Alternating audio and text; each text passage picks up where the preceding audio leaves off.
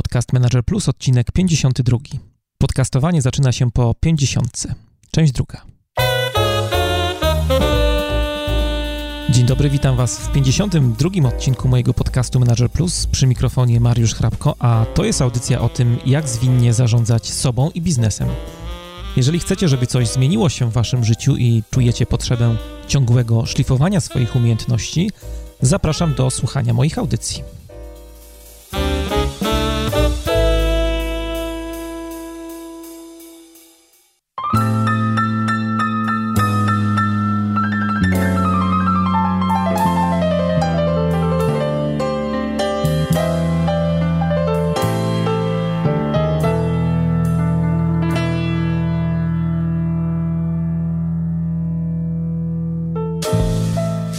Dzisiejszy odcinek jest kontynuacją poprzedniego. W dalszym ciągu świętujemy jubileusz Managera Plus. W poprzednim odcinku Asia Damasiewicz przepytywała mnie na różne tematy związane z podcastowaniem. Opowiadałem o tym, jak to wszystko się zaczęło, dlaczego w ogóle zdecydowałem się na nagrywanie podcastów, jak się przygotowuję do nagrań, czy mam tremę. No a dzisiaj będzie trochę więcej mięsa armatniego. No i muszę Wam się przyznać, że długo zastanawiałem się, czy w ogóle wypuszczać ten odcinek, bo pewnie dla części z Was nie będzie on aż tak bardzo ciekawy, no ale z drugiej strony dostaję od Was sporo maili, w których pytacie mnie o różne technikalia, więc pomyślałem sobie, czemu nie, raz kozie śmierć. No i dzisiejszy odcinek jest taką sesją Q&A, sesją pytań i odpowiedzi. Wybrałem najciekawsze pytania, które od Was otrzymałem, no i z nich powstał materiał do tego odcinka. A notatki do dzisiejszej audycji są do pobrania na stronie mariuszchrapko.com/052. Zapraszam też do odwiedzenia i polubienia mojego fanpage'a facebook.com/mariuszchrapko. No a jeżeli uznacie, że dzisiejszy odcinek jest dla Was w jakikolwiek sposób przydatny, to będzie mi bardzo miło, jak wystawicie mu jakąś pozytywną opinię. We wpisie do audycji zamieściłem link do Managera Plus w iTunes, gdzie możecie zostawić swoją ocenę i dzięki Waszym głosom zasięg tego podcastu może być jeszcze większy. No a teraz już zapraszam do audycji. A teraz temat przewodni.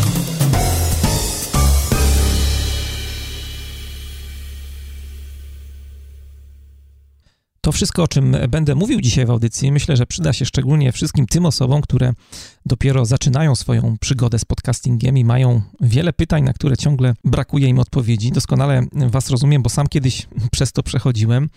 Zaczniemy od pytania takiego podstawowego, które się bardzo często pojawia w Waszych mailach. Na jakim sprzęcie nagrywasz swoje podcasty? To jest pytanie, które, tak jak mówiłem, dość często mi zadajecie, pytacie o mikrofon, o mikser. Postaram się Wam wszystko po kolei opowiedzieć. Zacznę może od tego, że moja konfiguracja sprzętowa jest dosyć rozbudowana i kosztowna, niestety. I jeżeli zaczynacie swoją przygodę z podcastingiem, to wcale nie musicie używać akurat takiego sprzętu, jaki ja mam, jaki ja Wam tutaj dzisiaj przedstawię. Możecie pracować na zupełnie tańszej konfiguracji. Przede wszystkim na początek warto powiedzieć, że do nagrywania swoich podcastów w ogóle nie używam komputera. To była taka świadoma decyzja od samego początku. Zdecydowałem się na ten krok, ponieważ nagrywanie na komputerze jest obarczone dość dużym ryzykiem.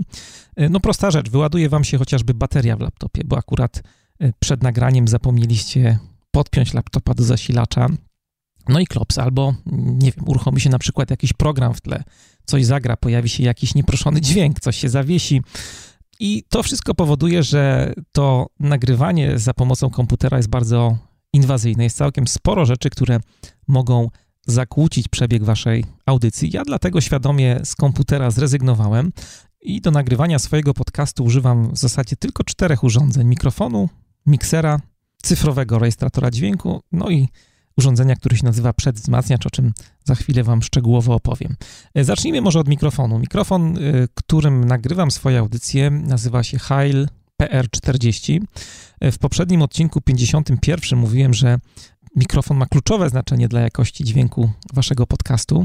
Ten mikrofon, o którym wspomniałem, Heil PR40, to jest mikrofon dynamiczny, czyli taki, do którego musicie mówić z bardzo bliskiej odległości, bo w przeciwnym wypadku Wasz głos nie będzie miał takiej ładnej barwy. W studiach radiowych najczęściej używa się mikrofonów pojemnościowych i tam już tak naprawdę nie musicie się aż tak bardzo przejmować tym, żeby usta w trakcie mówienia, nagrywania podcastów mieć blisko mikrofonu, bo mikrofony pojemnościowe są bardziej czułe i dlatego jest dużo większy komfort mówienia. Ale to jest oczywiście kwestia też przyzwyczajenia, bo mnie praca z mikrofonem dynamicznym nie sprawia żadnego problemu, po prostu trzeba o tym pamiętać, ale na początku jest to trochę uciążliwe, no bo ciągle trzeba myśleć o tym, żeby cały czas mieć usta przy mikrofonie, bo inaczej wasz głos będzie po prostu gorzej słyszalny. Cena takiego mikrofonu, o którym wspomniałem, to jest około 2000 zł. No ale oczywiście sam mikrofon to nie wszystko. Żeby go podpiąć do miksera, potrzebny jest kabel o dwóch takich końcówkach, tak zwanych XLR, męskiej i żeńskiej.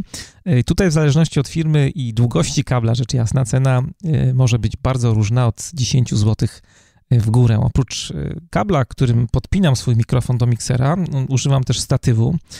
No i gdyby komuś z was przyszedł taki zwariowany pomysł do głowy, żeby nagrywać wasz podcast z ręki, to stanowczo odradzam, bo po pierwsze będzie to dla was dość uciążliwe, dość niewygodne, no a po drugie każdy ruch waszej ręki będzie słyszalny podczas nagrania. Dlatego, żeby to nagranie było dla was komfortowe, no i jakość dźwięku była jak najlepsza, potrzebne jest takie specjalne ramię, które będzie wasz mikrofon podtrzymywać.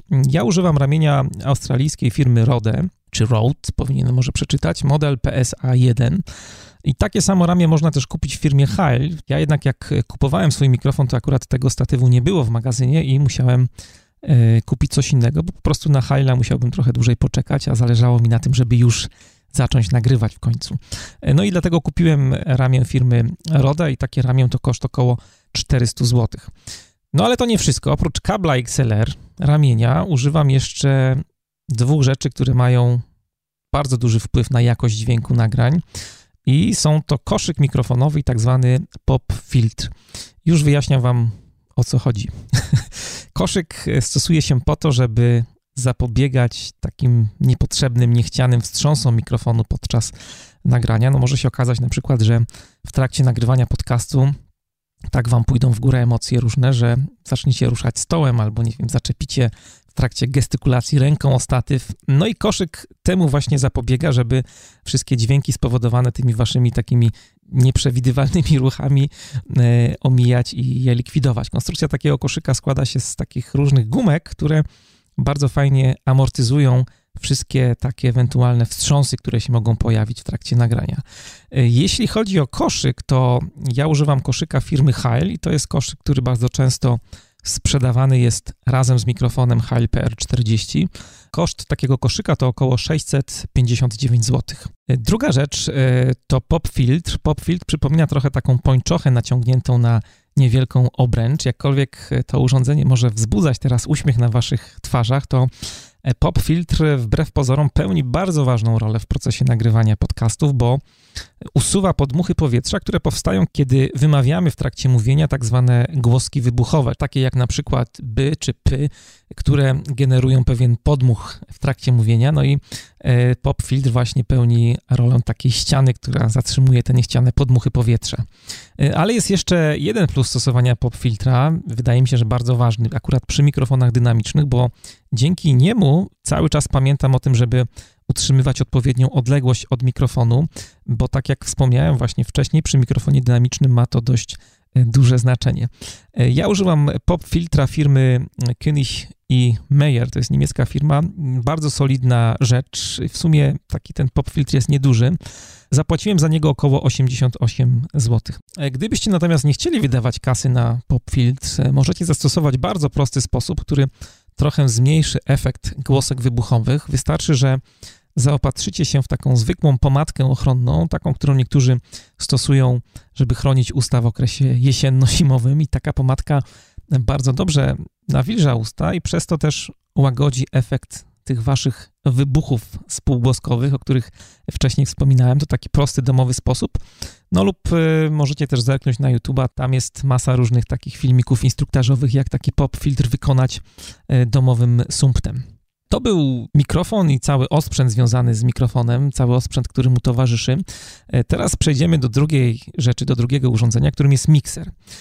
To jest takie urządzenie, które ma mnóstwo różnych pokręteł i wskaźników, do którego podpinamy właśnie najczęściej mikrofon. Powiedziałem najczęściej, bo niektóre mikrofony, do których na przykład zalicza się ten, którego sam używam, Heil PR40, wymagają dodatkowego wzmocnienia sygnału, bo inaczej nie uzyskacie takiego ładnego radiowego dźwięku, na którym nam bardzo zależy. Ja pamiętam, że na początku, jak kupiłem ten mikrofon, to byłem trochę zawiedziony, bo mikser, z którego korzystałem, nie dawał tego wzmocnienia i dźwięk nie był taki pełny, nie był taki, jak oczekiwałem, że będzie. No i żeby takie wzmocnienie było możliwe, to oprócz miksera używam dodatkowego urządzenia, które się nazywa przedwzmacniaczem. To jest taka skrzynka, która daje takiego solidnego kopa waszemu głosowi. Ja na początku takiego przedwzmacniacza nie miałem i mikrofon podpinałem bezpośrednio do miksera, a wtedy używałem miksera, który się nazywał Behringer Xenyx 1202 FX.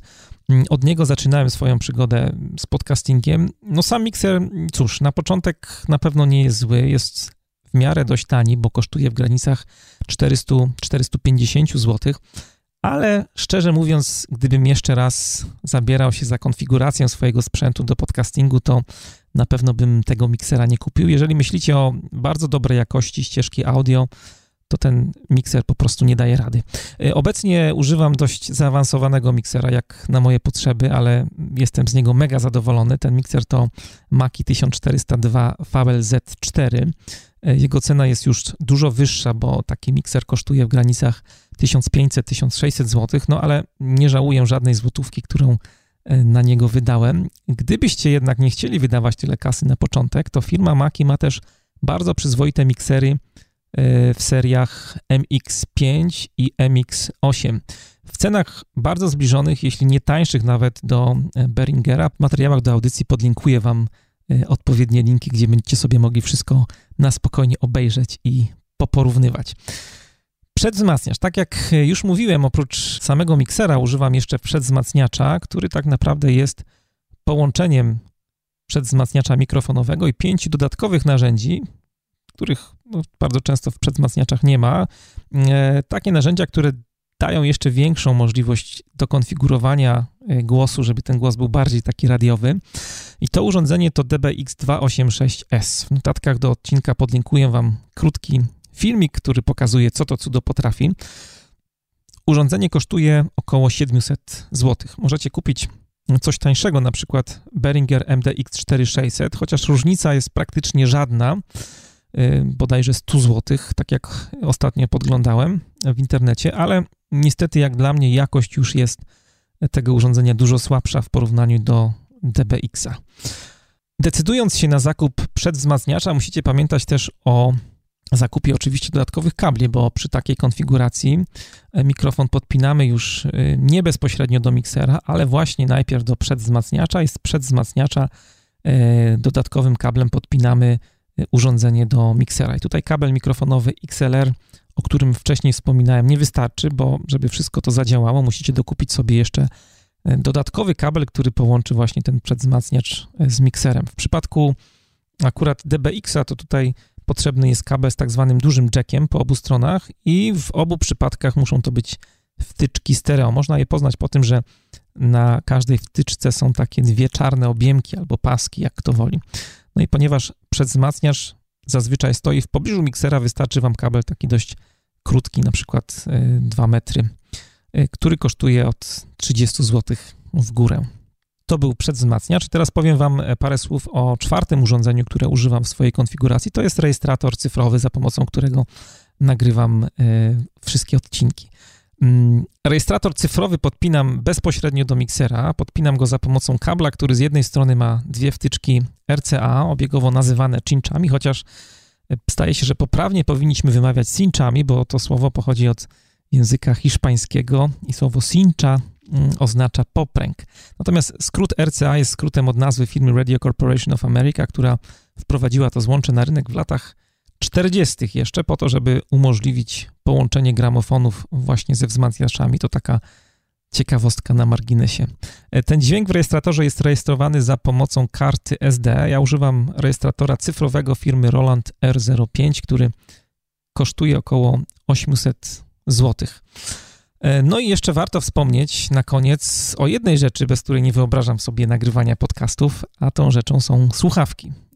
Korzystam ze słuchawek firmy Sony model MDR-7506. To są takie słuchawki, które są w miarę popularne wśród radiowców. Można je też czasami zobaczyć na różnych filmach czy serialach amerykańskich. W niektórych polskich serialach też widziałem te słuchawki właśnie w studiach nagraniowych.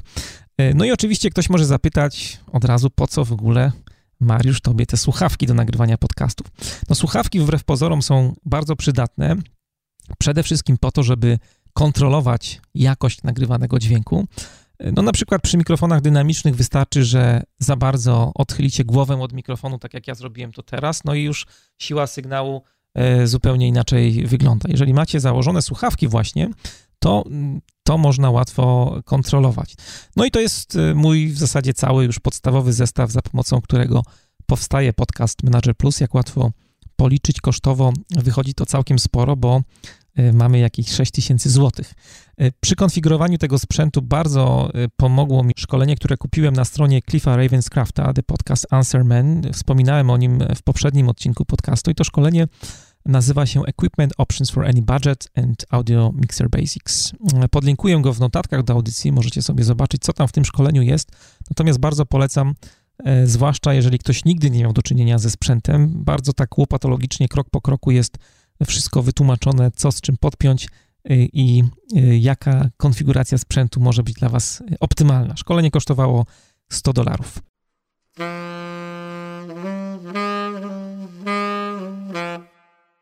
Pierwsze pytanie mamy za sobą. Przejdźmy do kolejnego pytania. Gdzie szukasz muzyki do podcastu? Ja korzystam głównie z dwóch źródeł. Logosy dźwiękowe, czyli te wszystkie przerywniki, które pojawiają się w trakcie rozmowy, także dzisiaj na przykład saksofon albo efekty dźwiękowe, które czasami używam w trakcie podcastów. Na przykład kiedyś użyłem gryzienia marchewki, jak nagrywaliśmy odcinek związany z Giggers Carrots, albo pojawiały się jakieś odgłosy sawanny, ostatnie oklaski były w odcinku 51. No to są wszystko rzeczy, które kupuję na stronie audiojungle.net i tam takie efekty kosztują najczęściej około $1. Oczywiście są też droższe. Co jest ważne, tych stron jest całkiem sporo w internecie. Jakość audioplików, które tam się pojawiają, kupiłem ich dość sporo tych plików i mogę z czystym sumieniem Wam polecić tę stronę, bo jakość jest naprawdę świetna. Jeśli chodzi natomiast o dżingiel, który puszczam na początku audycji, czasami na końcu, zwłaszcza w tych początkowych odcinkach podcastu się ten dżingiel pojawiał końcowy, no to jego kupiłem już na stronie premiumbeat.com i tam już ceny są trochę wyższe, też jakby jakość nagrań jest oczko wyżej jeszcze, są jeszcze bardziej profesjonalne i tam taki kupiłem cały pakiet, który składał się z takiego przede wszystkim 4,5-minutowego nagrania. Oprócz tego nagrania dostałem też 9 różnych pętli zbudowanych właśnie na bazie tego nagrania i 3 różne sety 15, 30 i 60 sekundowe. Za całość zapłaciłem $49. Natomiast wszystkie utwory muzyczne, które puszczam na końcu odcinka, na końcu podcastu, wygrzebuję na stronie jamendo.com i one już są na licencji Creative Commons i to jest licencja, która umożliwia darmowe korzystanie z utworów pod warunkiem, że na stronie umieścicie imię i nazwisko twórcy oraz nazwę utworu. Jak nagrywasz odcinki z udziałem gości? No tutaj mam 3 takie scenariusze. Najczęściej nagrywam odcinki w sposób taki online'owy. Są to nagrania online i to jest podejście, które stosuję najczęściej. Do nagrań używam programu appear.in. To jest program, który już wielokrotnie w podcaście Wam polecałem. Był nawet w jednym z odcinków poradnikowa. Świadomie zrezygnowałem ze Skype'a, przede wszystkim dlatego, że jakość audio rozmów Skype'owych jest naprawdę bardzo różna, najczęściej słaba. No i po drugie trzeba się logować, prosić na przykład o Skype ID gościa, wysyłać swój Skype ID. W przypadku Appear ten problem zupełnie znika, bo to narzędzie zostało zbudowane za pomocą takiego standardu, który się nazywa WebRTC. To jest taki standard, który w praktyce przekłada się na to, że nie musicie w ogóle instalować żadnej wtyczki w swojej przeglądarce, żeby z Appeara korzystać i to jest mega wygodne, bo wystarczy, że założycie odpowiedni pokój, tak zwany chatroom i wysyłacie link do tego pokoju swojemu rozmówcy w mailu i w zasadzie ta osoba nie musi się logować, nie musi znać waszego ID, żeby tę rozmowę z wami odbyć. Wiem, że niektórzy robią też tak, że rozmawiają na przykład przez Skype'a i jednocześnie proszą swojego rozmówcę, żeby nagrywał swój głos u siebie niezależnie. No i potem taki rozmówca wysyła nagrany plik i wystarczy go skleić w programie do montażu. Wystarczy skleić te dwie ścieżki, no i wtedy oczywiście jakość takiej rozmowy jest dużo, dużo lepsza niż z Appeara, no tylko że musicie wykonać kilka dodatkowych kroków, żeby coś takiego zrobić. Ja ze względu na swój czas to usuwam każdy krok, który wydaje mi się, że jest zbędny, który muszę wykonać, żeby nagrać odcinek, bo po prostu jest tego tak dużo, że no, brakłoby mi czasu, gdybym jeszcze się musiał wysilać na mailowanie i składanie tych plików dodatkowo. Poza tym to może dziwnie brzmi, ale zdarzają mi się też osoby, które mają totalną awersję do technologii. Kilka razy nagrywałem wywiady z osobami, które nie chciały w ogóle korzystać z komputera podczas nagrania i kończyło się to najczęściej tym, że umawiałem się na wywiad taki bezpośredni, jechałem do gościa i nagrywaliśmy za pomocą właśnie takiego sprzętu przenośnego. To jest drugi scenariusz, o którym wam chciałem powiedzieć, nagrania w terenie. Tych nagrań, szczerze mówiąc, unikam jak ognia póki co, bo kosztują dużo czasu, trzeba pojechać, poza tym wiążą się z tym dodatkowe koszty i bardzo często jest tak, że tracę cały dzień na takie nagranie, żeby na przykład, nie wiem, z Krakowa do Warszawy dojechać, no i jeszcze wrócić na przykład tego samego dnia, ale to oczywiście może się zmienić. Gdybym miał jakieś źródło finansowania moich podcastów, to na pewno dużo więcej nagrywałbym w terenie, bo jakość tych nagrań jest dużo lepsza. Teraz cały czas te nagrania terenowe świadomie ograniczam. No i do nagrań w terenie używam tego samego rejestratora, z którego korzystam w moim domowym studiu, tych samych słuchawek, no i mikrofonu Sennheiser E835. To jest mikrofon, który polecił mi kiedyś mój dobry kolega radiowiec, który właśnie pracuje w radiu i jak dotąd jestem z tego mikrofonu bardzo, bardzo zadowolony. Cena takiego mikrofonu to około 380 zł i możecie go spokojnie wykorzystywać jako mikrofon studyjny do nagrań właśnie swoich podcastów.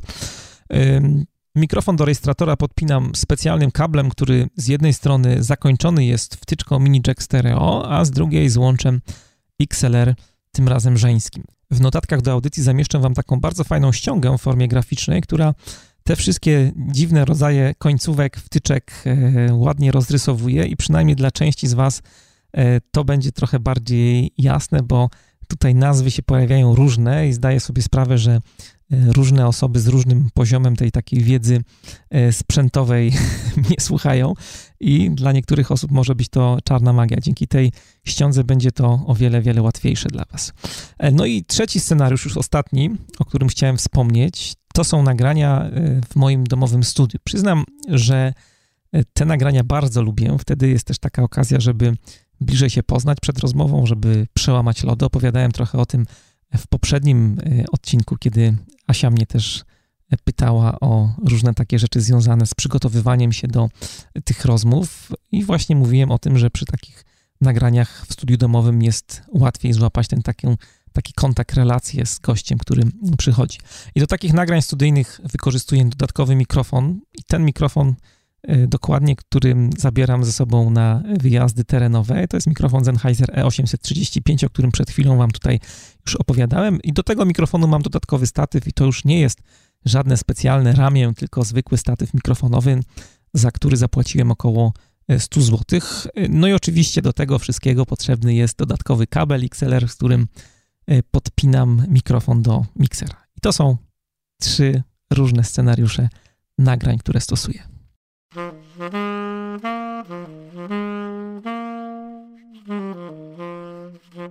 Co robisz, żeby dźwięk nie miał pogłosu? No to jest temat, który bardzo długo spędzał mi sen z powiek i naprawdę nieźle się nakombinowałem, żeby znaleźć jakieś sensowne rozwiązanie, które by się sprawdzało w warunkach domowych. I z tego, co udało mi się wypracować, jestem bardzo, bardzo zadowolony i chętnie się tym z wami podzielę. Po pierwsze, kupiłem sobie na Allegro kilka takich paneli akustycznych o wymiarach 192 na 92 cm każdy i za każdy taki panel musicie zapłacić w granicach 50 zł. Ja kupiłem sobie 6, dwa z nich użyłem do tego, żeby wytłumić taką główną ścianę w moim pokoju, ścianę, przed którą tak naprawdę siedzę i do której mówię, tak żeby ten dźwięk bardziej się pochłaniał i przybiłem te panele tak brutalnie małymi gwózdkami do ściany za pomocą młotka. A pozostałe 4 panele wykorzystałem do zbudowania takich przenośnych, zwijanych ścianek, które po nagraniu zwijam i odstawiam gdzieś w wolne miejsce w pokoju, tak żeby nie przeszkadzały w codziennym funkcjonowaniu. I to jest, te ścianki zwijane, to jest naprawdę genialne rozwiązanie. Długo szukałem jakiegoś pomysłu, jak kwestię tych takich ścianek ruchomych rozwiązać i okazuje się, że te ścianki takie zwijalne to jest genialna w ogóle rzecz. Do zbudowania tych ścianek wykorzystałem 2 duże parawany bambusowe. To są parawany, które bez problemu możecie kupić na Allegro. Wystarczy, że wpiszecie w wyszukiwarce parawan bambusowy i wyskoczy wam mnóstwo różnych propozycji. Tylko jest jedna rzecz, która jest bardzo ważna. To znaczy te parawany mają się zwijać, bo większość rzeczy, które się tam pojawia, jak wpiszecie w wyszukiwarce parawan bambusowy, to są parawany takie składane. To nie jest dobra rzecz. Próbowałem sobie te parawany zaadaptować do własnych potrzeb, ale niestety to się słabo sprawdza. Musicie sobie kupić taki parawan, który będzie się zwijał. Bambusowy parawan zwijany. One są bardzo elastyczne i całkowita szerokość takiego parawanu to jest jakieś 250 cm, a wysokość 200 cm.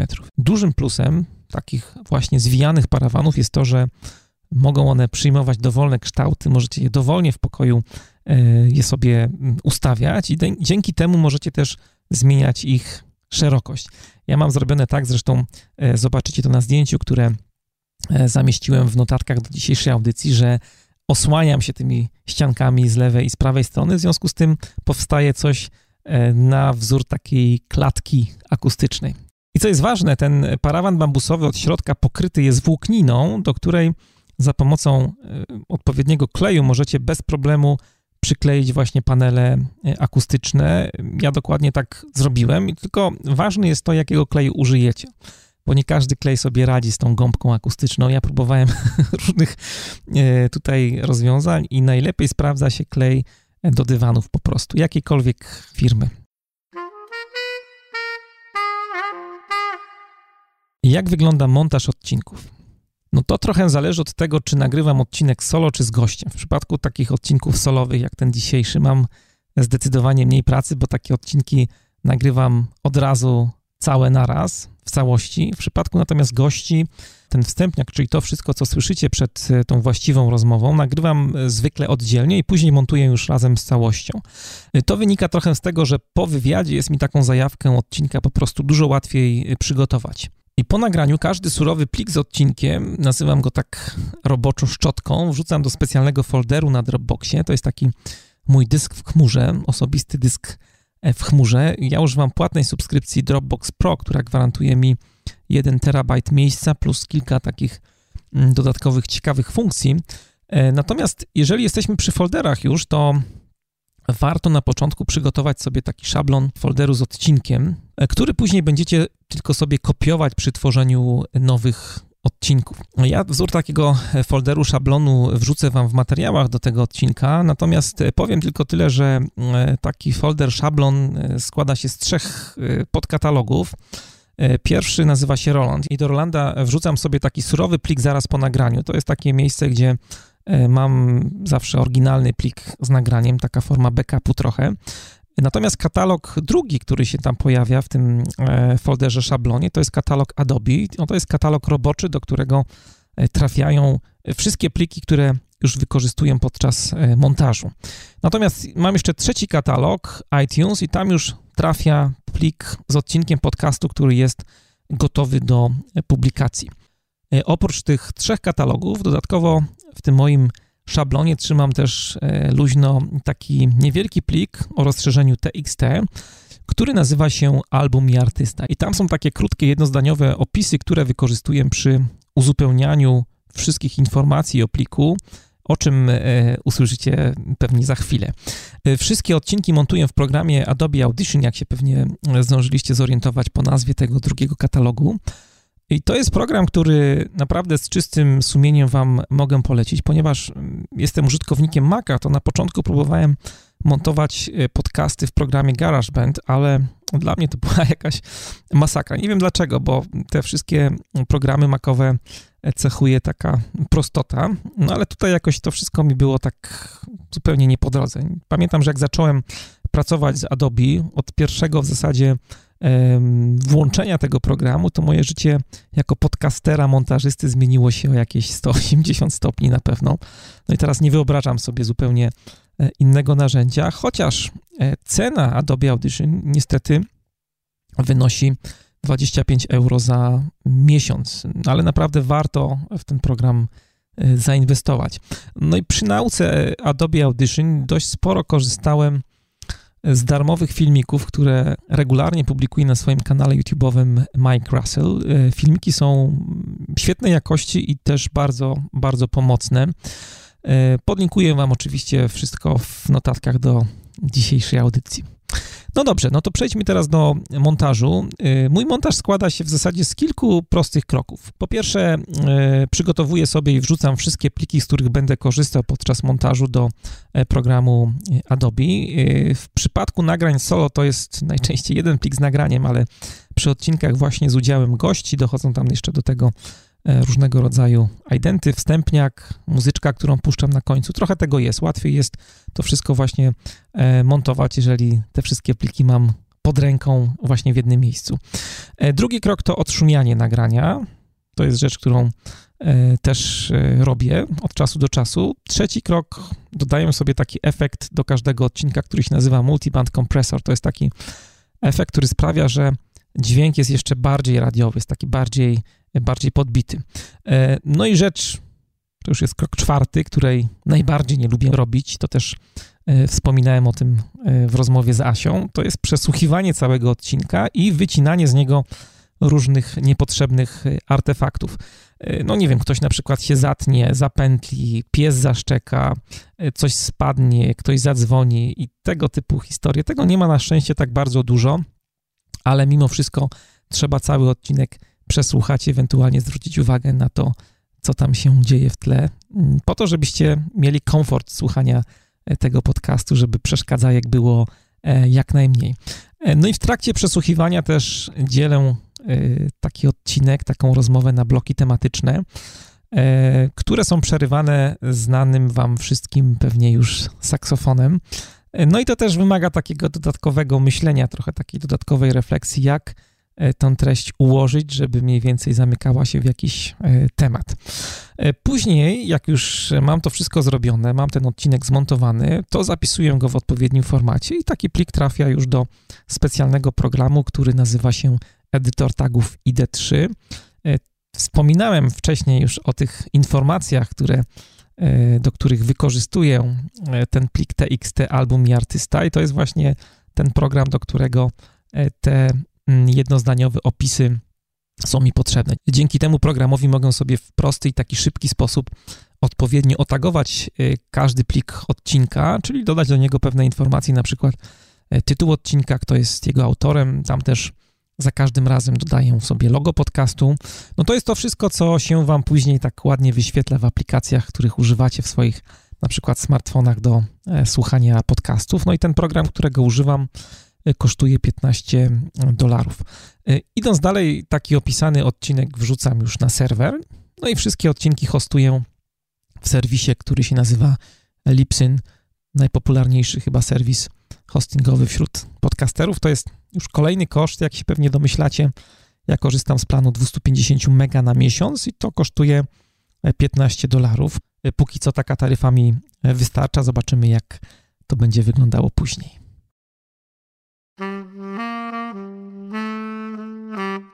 W jakim formacie plików zapisujesz odcinki swoich podcastów? Zapisuję w dwóch formatach i już wyjaśniam dlaczego.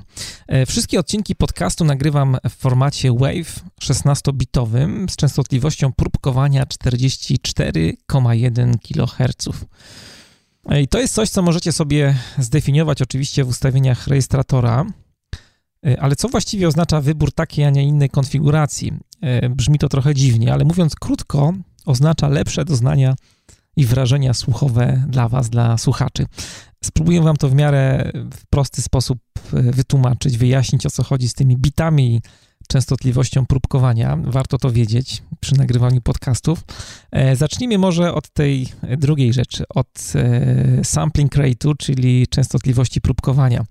Jak nagrywacie podcast, mówię teraz takie oczywiste oczywistości, to mówicie do mikrofonu. Zakładam, że tak jest. No i wasz dźwięk trafia do cyfrowego rejestratora. Tak jak wcześniej wam o tym już opowiadałem. Gdzie to w tym rejestratorze z formy analogowej ten dźwięk jest zamieniany na formę cyfrową. No i ten proces właśnie przetwarzania waszego głosu, który odbywa się w rejestratorze, nazywamy próbkowaniem.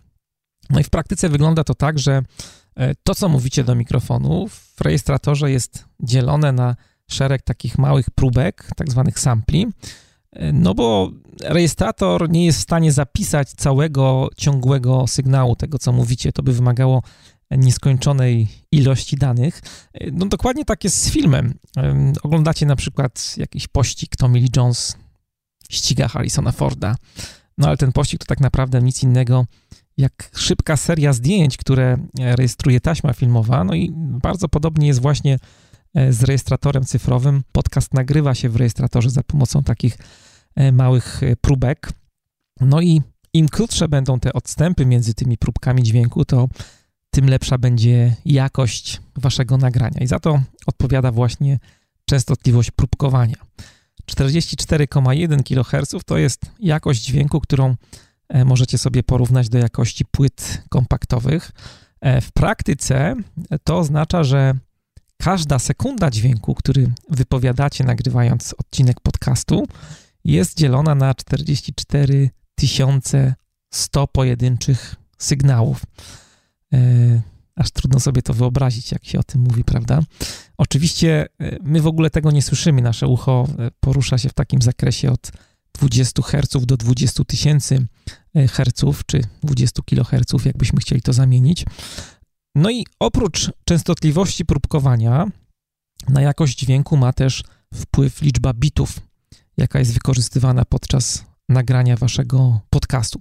Jak już mówiłem, ja swoje odcinki nagrywam w formacie WAV 16-bitowym. Co to oznacza? Mówiłem, że dźwięk w rejestratorze jest dzielony na takie małe próbki i w każdej takiej próbce dźwięk może przyjmować bardzo różne wartości. Tak naprawdę ich liczba jest nieograniczona, no ale żebyśmy mogli w ogóle zarejestrować odcinek podcastu, no to coś z tym trzeba zrobić. Musimy wybrać pewne takie przedziały, do których ten dźwięk zostanie, tak mówiąc kolokwialnie, zaokrąglony. No i na przykład, jeżeli nagrywamy dźwięk w formacie 24-bitowym, to jest taki przedział, który pozwala przypisać taką jedną próbkę naszego dźwięku do prawie, uwaga, 17 milionów różnych poziomów, dzięki czemu ten dźwięk 24-bitowy jest już bardzo, bardzo zbliżony do naturalnego. Oczywiście przy podcastach aż taka super jakość nie jest potrzebna, nie trzeba aż tak przeginać. 16 bitów do takiego nagrania w zupełności wystarczy. No to tyle mojego wymądrzania się. Mam nadzieję, że jeszcze mnie słuchacie, przynajmniej część została po tym krótkim wywodzie.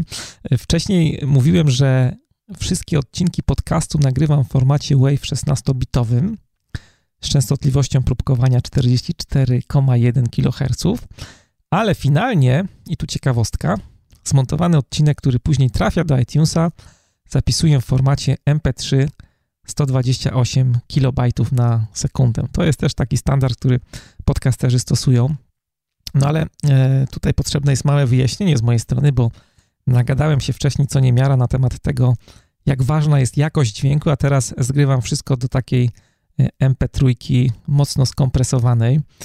Jeżeli chodzi o jakość nagrywania, to należy oczywiście wybrać format WAV, bo wtedy ten zapisywany dźwięk jest tak bardzo zbliżony już do rzeczywistości, ale nagrywanie w tym formacie ma też jeden bardzo poważny minus, bardzo kosztowny minus, bo takie kilkuminutowe nagrania zajmują bardzo dużo miejsca na dysku, nawet do 100 megabajtów.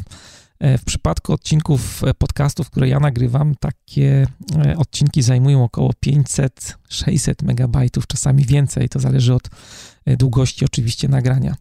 Dlatego, żebyście wy jako słuchacze nie musieli sobie pobierać aż tak dużych plików na swoich smartfonach, no wyobraźcie sobie, że macie 600 mega pobrać, kosmiczna wielkość podcastu, to dobrą praktyką jest konwertowanie takiego zmontowanego odcinka w formacie WAV do formatu MP3 już tak na samym końcu, zanim wrzucicie zmontowany odcinek podcastu na serwer.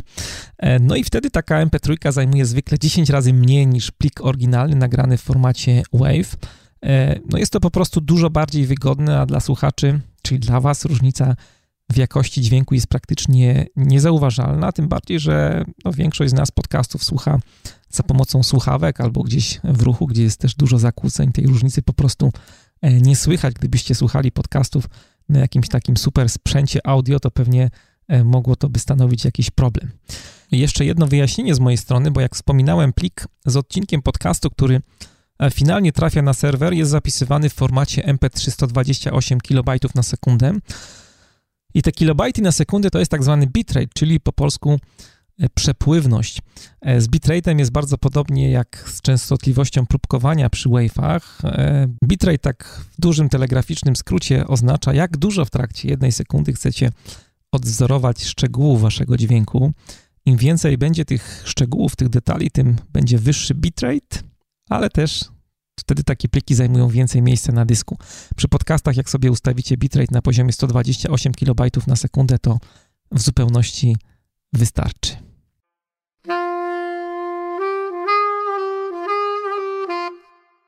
Czy dżingle w podcaście puszczasz na żywo, czy montujesz je w jakimś specjalnym programie?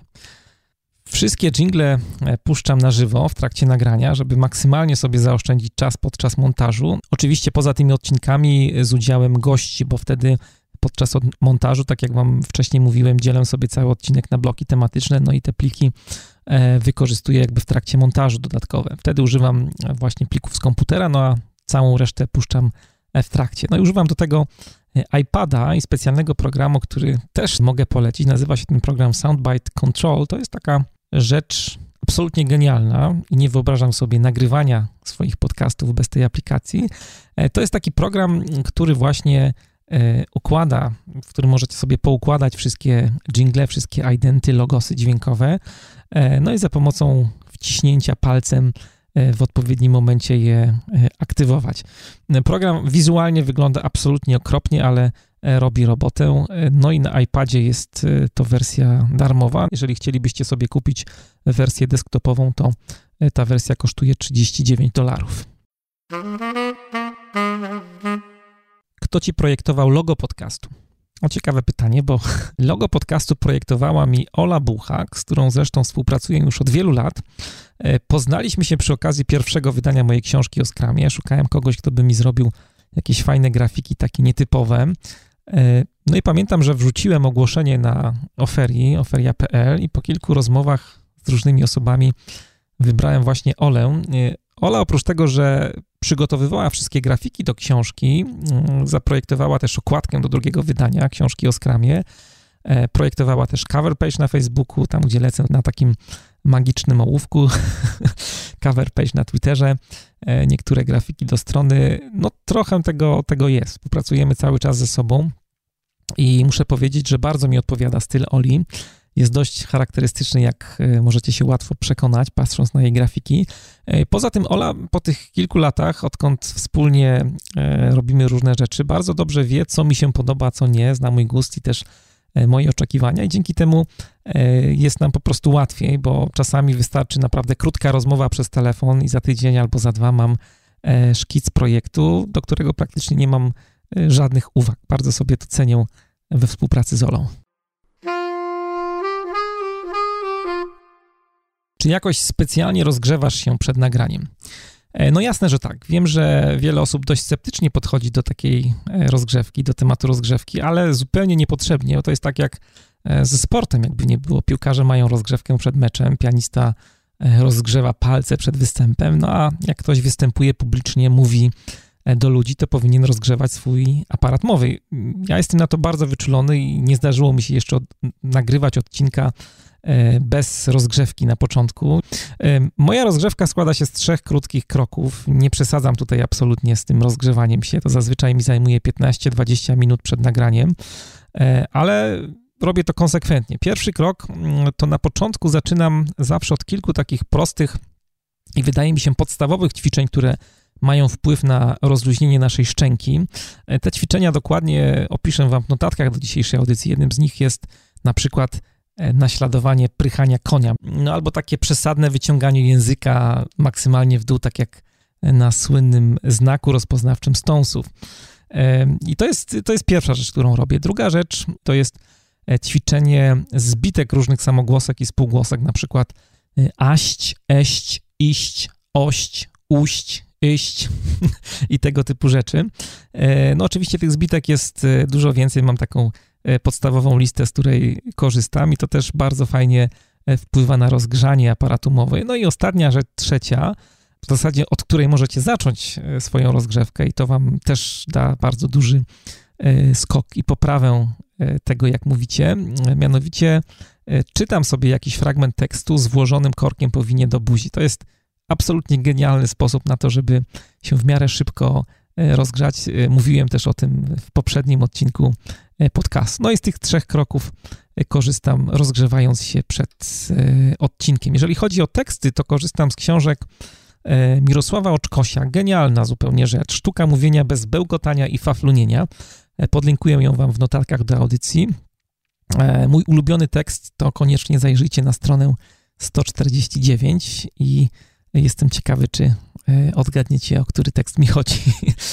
Dodatkowo, jeśli chodzi o ćwiczenia i w ogóle wystąpienia publiczne, to polecam wam z czystym sercem też książkę Macieja Orłosia, do niedawna Pantel Express, Jak występować i zabłysnąć. Tam oprócz takich ćwiczeń jest też sporo fajnych tekstów, fajnych rozdziałów na temat tego w ogóle, jak występować publicznie. Bardzo wam polecam tę książkę.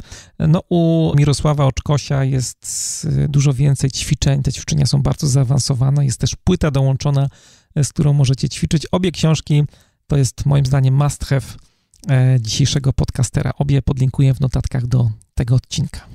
To już wszystko na dzisiaj. Mamy za sobą dwa solidne odcinki na temat kulisów podcastowania. Mam nadzieję, że coś z tego skorzystacie i że dzisiaj was jakoś strasznie nie zmęczyłem tym tematem. Obiecuję, że takich odcinków nie będzie dużo, może kolejny się pojawi jakoś gdzieś na setkę, jak doczekam w ogóle setnego odcinka podcastu Manager Plus. A na koniec zagramy utwór Driving Jeffreya Philippa Nelsona ze specjalną dedykacją dla Oli Wu, która ostatnio zostawiła bardzo miłą recenzję podcastu Manager Plus na Facebooku. No i słucha, jak napisała podcastu właśnie w drodze. Ola, ten utwór jest specjalnie dla ciebie. Ja się już z wami żegnam, trzymajcie się i do usłyszenia za 2 tygodnie.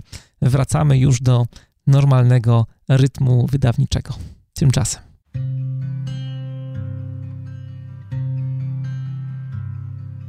Driving, thinking about nothing. We are just glad you're coming home.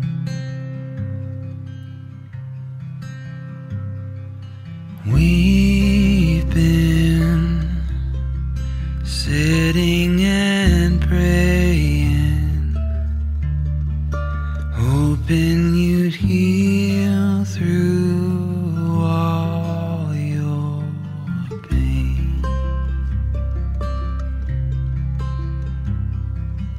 You think you've healed, but now you're home, a place where these walls will heal your bones. Driving, thinking about now. As all the pain will fade away,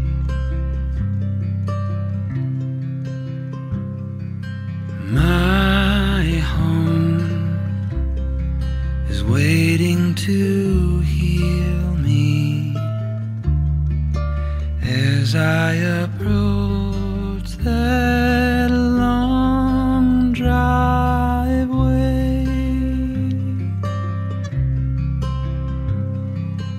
You think you've healed, but now